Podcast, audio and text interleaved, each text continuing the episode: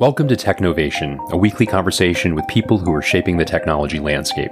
I'm Peter High, president of Metis Strategy, advisor to technology executives, Forbes columnist, book author, and your host.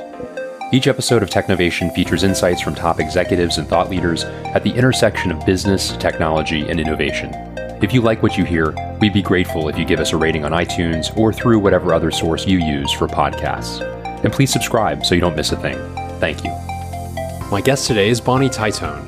Bonnie's the Chief Information Officer of Duke Energy, one of the largest energy providers in the United States, with revenues in excess of $24 billion annually. As CIO, she's responsible for the traditional IT functions such as operations and delivery. She also oversees the company's digital transformation, which is focused on delivering cleaner energy systems that are more distributed and mobile in nature.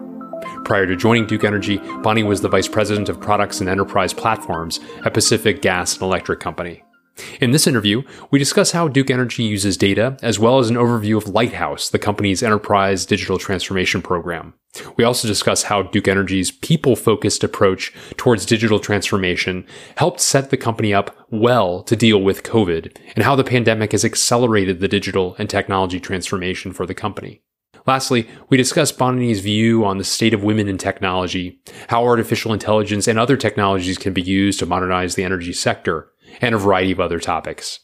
Before we get to our interview, I wanted to introduce you to our sponsor, Zoho, and the company's president, Timothy Casby. Prior to taking on his current role, he was the chief information officer of a number of companies, including Reliance Industries, Sears, Intrexon, and the Warehouse Group. He's now at Zoho, a most unusual enterprise software company, and wanted to share some perspectives from it. Timothy, take it away. Peter, you keep calling us an unusual enterprise software company. I think we should talk about that a bit. Yes, we have not borrowed a single dollar from a VC or a bank and ended up bootstrapping our way to multi-billion dollar SaaS business with over 60 million enterprise users. That itself is unusual for a tech company. But the principle that have kept us from accepting VC term sheets are simple. We believe all our employees should have good night's sleep each night, be it month end, quarter end, or year end. To enable this principle, we have stayed private and have not dipped into public money.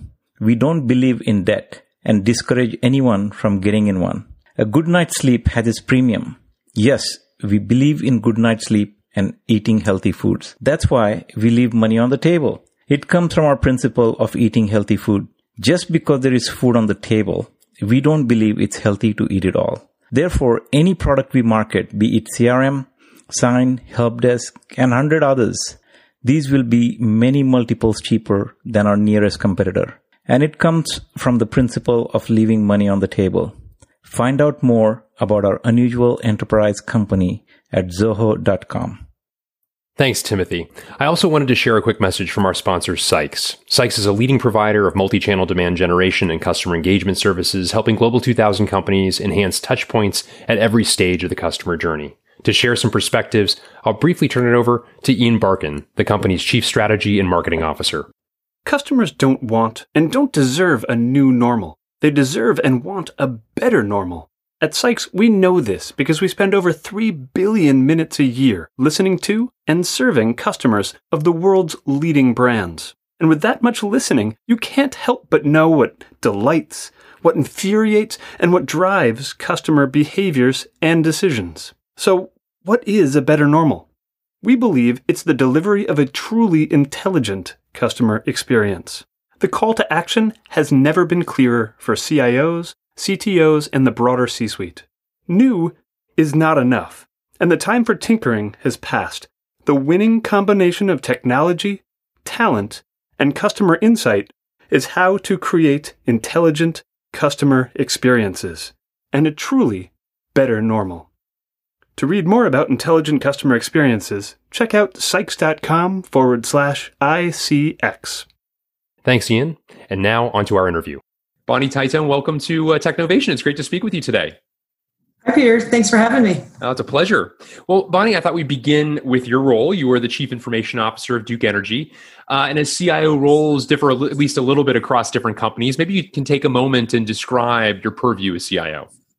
Yeah, I'd love to. You know, Duke Energy is one of the largest energy providers in the U.S. We provide electricity to about 7.8 million customers and across six states, and gas to about 1.6 million customers in five states. And you know, it's never been a more exciting time to be in the energy energy industry because uh, we're transforming, and we think Duke is is leading the way on that transformation. And you know, we're working towards really aggressive targets to reduce our carbon and implemented a, digital strategy. And we're meeting customer needs with new and interesting ways and innovative ways. And we're also a top U.S. Renewer, uh, renewable energy provider. And you know, I've spent the past 23 years of my IT career across many industries, from hospitality to financial services and automotive, and most recently with utilities.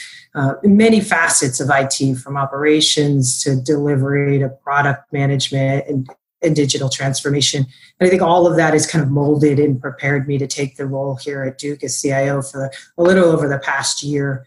I would say the purview is, is threefold for me. It's the traditional IT functions like operations and delivery, and the digital transformation, which is focused on delivering cleaner energy system that's more distributed and mobile in nature and intelligent. And I think, you know, for us, for me, growing the IT teammates, uh, like most companies' employees are, the biggest asset we have is we take this transformation journey and shifting the employees to meet the needs. Uh, and doing that at a scale is pretty imperative. So, some laser focused on shaping that workforce and the culture that ultimately drives the innovation and uh, maintains the agility that we need uh, in this digital era. So, as my role evolves, which is the best part of what I do, I get to take the learnings from my previous roles and continue to learn the business and explore how we can make it better, uh, collaborating with the business units to determine how technology will enable the company and enable our long term strategy. That's great, Bonnie. Thank you for that overview. You mentioned uh, that that part of what what uh, the company is bringing to life is that intelligence, and I, I, have to imagine that there's a, a data and a digital component to it that you and your team get involved in. Can you uh, talk a little bit further about some of the aspects of how you bring that to life? Sure. Digital transformation and data, I think, are the are the two key components um, from a transformation perspective uh, I would say it's in the spotlight more than ever. And not just because of COVID and the fact that there's so much reliance now on technology as, as resources work from home, but because of just the pace in which technology innovation and digitization just is driving within the market. And, you know, I think we at Duke recognized pretty early on that technology was foundational. Uh, not only to our business but also to how we drive our operations at every level of the company and it's it's no longer a nice to have back in we enabled the enterprise digital uh, transformation program, which we call Lighthouse. And it basically built uh, an innovation hub to scale those practices across the entire company, not just IT. And that framework kind of allowed the IT department to partner with our business to drive innovation and ensure transformation is ingrained in, in our core. And it's part of everything we do now at the core of our company. I would say the data is probably the other piece of that. Uh, that is such a huge, uh, valuable commodity in the market today, specifically as it relates to the digital economy. And, and I think with analytics and tools and technology like artificial intelligence and machine learning capabilities, you know, we're finding new ways to drive innovation, manage the grid, and, and make smart decisions. Uh, things like drones and sensors and smart meters and cameras all of those are just generating this massive amount of data that gives us competitive insight and helps us to evolve just beyond what, what people see as the traditional utility. Uh, I think I think there's three main areas there around our assets, our operations, and ultimately the experience that we create for the customer. Because it relates to assets, we're using that technology and data to identify issues like at power plants before they even happen and perform predictive maintenance this could be things as sensors on a lot of our equipment, like a turbine or a generator or a transformer, where you know we previously had to pull those out of operation and do it on a some sort of set schedule when something wasn't working properly, which can be really costly because you're essentially potentially doing work that may not be necessary. I think if you take that coupled with the historical data, you get to the point where you can proactively make, repairs uh, to our facilities and only when they're necessary. I think as it relates to just operations in general, uh, our grid's complex, and the, the, you know the energy grid requires innovation, right, and capabilities. And as we just add more distributed resources, so think of things like solar, or wind, or battery. As we add those to the grid, we use machine learning and AI to be able to protect project demand uh, enable mobility for our field workers, and ultimately optimize the output of our grid. So think of things like we detect outages on the system and reroute power to our customers to maintain reliability. And as these systems learn and understand uh, more about the outages and how to rewrite, it just gets smarter and faster over the over the course of time. And all of that goes uh, into our customer experience, right? With with meters, smart meters in people's homes, on appliances, mobile apps, using all of this data. You know, I think from that perspective, it helps us better manage communications. Uh, it gives us the most information on uh, outages are prone on our power lines, and we move them underground if there's the, those those are telling us that, and it, it allows us to share insights with our customers on how they're even using their energy, right down to almost the appliance that they're using, the times they're using it, uh, and how that equates to cost. So, um, helping them manage their cost and, and use, keep their usage to a minimum when they can. That's a great overview. Thank you, thank you, Bonnie. I, I want to um, home in for a moment on this notion of Lighthouse, uh, the innovation hub, and some of the, as you put it, frameworks for innovation, better opportunities for IT and the rest of the organization to partner. Um, can you talk a bit about how the evolution of IT as it becomes a source of and a partner to the rest of the organization from an innovation perspective, the kinds of roles or skills that you've looked for or grown within the organization in order to deliver many of the innovative things you've just described? Yeah, you know, I think as as we're thinking about the roles and the skill sets I mentioned before, kind of workforce agility and you know kind of our, our people being our biggest asset you know we've seen where there's skills such as software engineering and data and analytics things of that nature we've gone to market and brought in some, some really smart people as it relates to that and we're pairing them with our existing workforce to help them drive what that um, what that technology can help us deliver in the future and you know we think you have to take your, your employee assets and you know get upskill them cross skill them, give them opportunities to learn. Uh, but partnering them with people from the from the outside that we've brought in allows us to kind of build this this technology bench with some really uh, specific tools tool sets and uh, things that'll help us enable the future of, of our technology and, and the delivery to our organization. Very, very interesting. And um, I know you've you've uh, put a lot of thought into how people best work together, and uh, obviously that's taken a different complexion during the course of the pandemic. I believe you and I are both taking this from our homes, for instance, and no doubt many of your colleagues are also working from home these days. Talk a little bit about you know what you've learned over the course of the past uh, six ish months um, and what you've sort of some of some of what you believe might be the the learnings that you carry forward, even when we reach some sort of new kind of normalcy, whatever form that might take. Yeah, I think pre-pandemic, you know, while while the transformation efforts, I would say, initially started uh, in the traditional technology area, it's truly begun to permeate across the entire business and all of our operations. You know, when we think about collaboration and you know di- digital transformation, uh, we, we think that bringing those kind of cross-functional teammates together that bring different skills and perspectives uh, allows us to create and embrace kind of new tools new ways of thinking new ways of working. And you know i think if you think about our innovation hub that we created we set that space up specifically to, to drive that and, and deliver that collaboration. And we're focused on you know identifying de- deploying digital solutions uh, when they're needed the most and where they're needed the most. You know, I think as I was talking before, as we're thinking about our, our, teammates and the skills and how we want to reskill them, you know, exposing them to these new ways to solve problems and, you know, focusing them on the problems and using these tools and technologies to think differently on how you even go about determining what the problem is, solving what the problem is. We think that collaboration is, is really the, the game changer and the differentiator you know and as i think about how we're preparing employees for that technology change we're using tools such as udemy that gives us courses by experts that cover various topics from development to transformation to design you know, we're using some of the traditional manners too, like information sessions and formal hands-on training classes, instructional videos, things of that nature, depending on the scope and the nature of the change. But you know, I think all in all, we're we're really just trying to give people exposure to different ways of working, and they can take that back into their traditional day day to day activities and use those practices uh, and permeate that across the organization as a whole. I think as it relates to pan- the pandemic, so that was pre-pandemic. I think when you start to think about post-pandemic, you know that whole people-focused approach to our digital transformation, I think it's, it's set us up really well for the transition, if you will, to to the situation we're working in now, which is remote. And you know, I think our teammates are more skilled than ever as it relates to the technology. You know, just need to do it in order to continue to operate every day and, and think about how you're going to get the work done when you're not in that traditional setting. So seeing them leverage that technology in new ways, now just in a remote manner and tapping into those learning and practices has been really great to see uh, how it continues to drive the productivity of the company.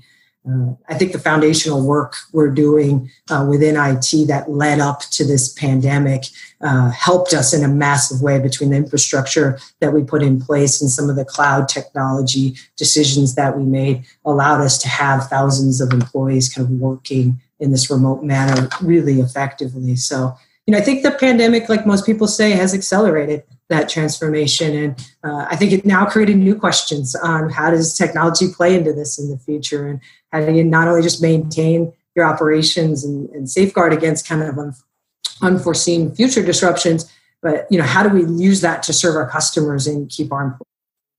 You know, I think we're going to keep reinventing uh, as it relates to it in this space. You know, with our teammates and our business partners, uh, we'll continue to evolve uh, as we work through this. Yeah, that's really it's interesting you say that, Bonnie. The the increase in demand for digital and an increase in appreciation, frankly, for the work that great leaders like yourself have been doing for years. Not as though you were preparing for this; no one could have fully been aware what what was uh, afoot uh, as 2019 became 2020. But it really um, it's interesting to hear you as so many others have said this digital acceleration that's happening and you see now um, uh, to a much greater extent you know um, uh, it leaders being asked to join boards or it leaders you know expanding their responsibilities much more broadly as as it's recognizing this is now such an important center for uh, for, for opportunity for organizations more generally speaking. Yeah it's interesting. And I, one other thing i wanted to talk to you about bonnie is um, you know you are a uh, a female CIO, a growing sorority of of CIOs uh, who are women, and um, I wonder if you could reflect for a moment about sort of the state of women in technology, so to say. Um, it's it's so great to see. I know you know as it seems like a great number of the people that I'm seeing and, interviewing um, are women. That there have been great gains that have been made in recent years. But I wonder if you could sort of reflect on on where things stand from your perspective. Yeah, I'd love to. On, on that particular point, I think just tech in general, right, continues to evolve, which is so great to see, especially for somebody like me who's been in tech for my whole career. And you know, I think is it's it's definitely becoming more of a diverse field um, for people who can innovate and leaders. And it's just awesome to see that uh, there's a lot of talented women now within the tech industry. And i think just their drive and the partnership across the, the not only just the utilities but the industries as a whole. And just that competence that that female leaders are bringing is just awesome to see. And i think you know we're making from a woman perspective in tech we're making really significant contributions and we have for decades uh, I'm just glad to see it's now being noticed, and we're making really good strides uh, towards a more diverse and inclusive workforce. You know, I think while IT has historically been a male dominated industry, I've definitely seen over my tenure that that tide is turning, and, and companies like Duke Energy really appreciate and celebrate that that diversity and you know i think we should reflect the diverse community communities that we serve and kind of maximizing that equal opportunities for everybody. So I think the challenges of the future just get more and more complex and are critical to the success of solving them is this diverse skill set, diverse perspectives, diverse backgrounds. So, you know, I think the tech industry is a really awesome place to be right now. We need to continue to bring um, in more women and minorities into the space. Yeah, well said. Um, as you look to the future, and even though a, a, post-pandemic future, after after we do again reach some sort of new normalcy, are there certain technologies that particularly excite you that are beginning to make their way on your, your roadmap? Bonnie, we've talked about a number of trends, but wondering if there are any others you'd like to highlight. Sure. I mean, I think we, from a Duke perspective, right, our, mission is a, a, smarter energy future for our customers and our communities. And, you know, I think, you know, modernizing of our grid and generating cleaner energy and expanding our gas infrastructure are all efforts to kind of transform our customer experience and for me all that relies on digital capabilities and technology and, and, modernization is one of those trends that really excites me. You know i think as i think about modernizing duke's tech portfolio and our footprint this is everything from systems of records to systems of differentiation to how we innovate. And i think you know, leveraging event-driven architecture, and microservices, and cloud, I think are going to play a major role in our ability to empower, and enable us to do this innovation, and frankly, integrate so that we can create new products and services to meet those goals. So, modernization is, is definitely something that excites me, and I think along with that comes kind of the future of AI. Right? I think we're just at the uh, tipping point of, of where I, AI really starts to drive um, change within our industry. And we're, we're, we're doing it in quite a few facets. You know, things like, you know, transitioning to our renewable energy and predicting kind of solar panel faults and uh, preventing power outages and giving customers insight into their energy usage and things of all those things are using this uh, AI, te- AI and type, machine learning type technology. And I just, I think there's so much more that we can go as it relates to that. I think you couple that with kind of data and analytics, right? Because there's, I talked about there's so many solutions out there that if you could just harness and process and analyze all the data that you have, um, those really there's you could drive significant intelligence out of that uh, and move to start to move towards more deep learning and you know really leveraging other technologies. So I think those two things coupled together along with something specific in the utility industry, I would say is electric vehicles. Uh, they will potentially be a game changer for our industry. So if you think about distributed networks and flexible storage and you know our ability to maintain reliability and, and decarbonize our grid uh, those are real um, significant areas that excite me about where the future of technology is going and brings together a couple of different experiences from your your present and past between the energy industry and the automotive industry. you have more than a rooting interest uh, in this stuff since you've been immersed in both. Yeah, absolutely. I, you know, I continue to root for both the utility and the and the automotive industry. So seeing them come together and kind of have this partnership around this is is really a collision of my worlds, which is great to see. That's fantastic.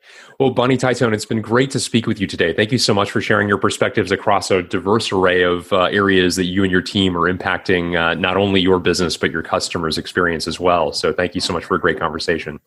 Yeah, I appreciate you having me, Peter. Thanks so much. Thanks for tuning in. Please join me on Thursday when my guest will be Nick Vandivere, the Chief Executive Officer of ThoughtTrace.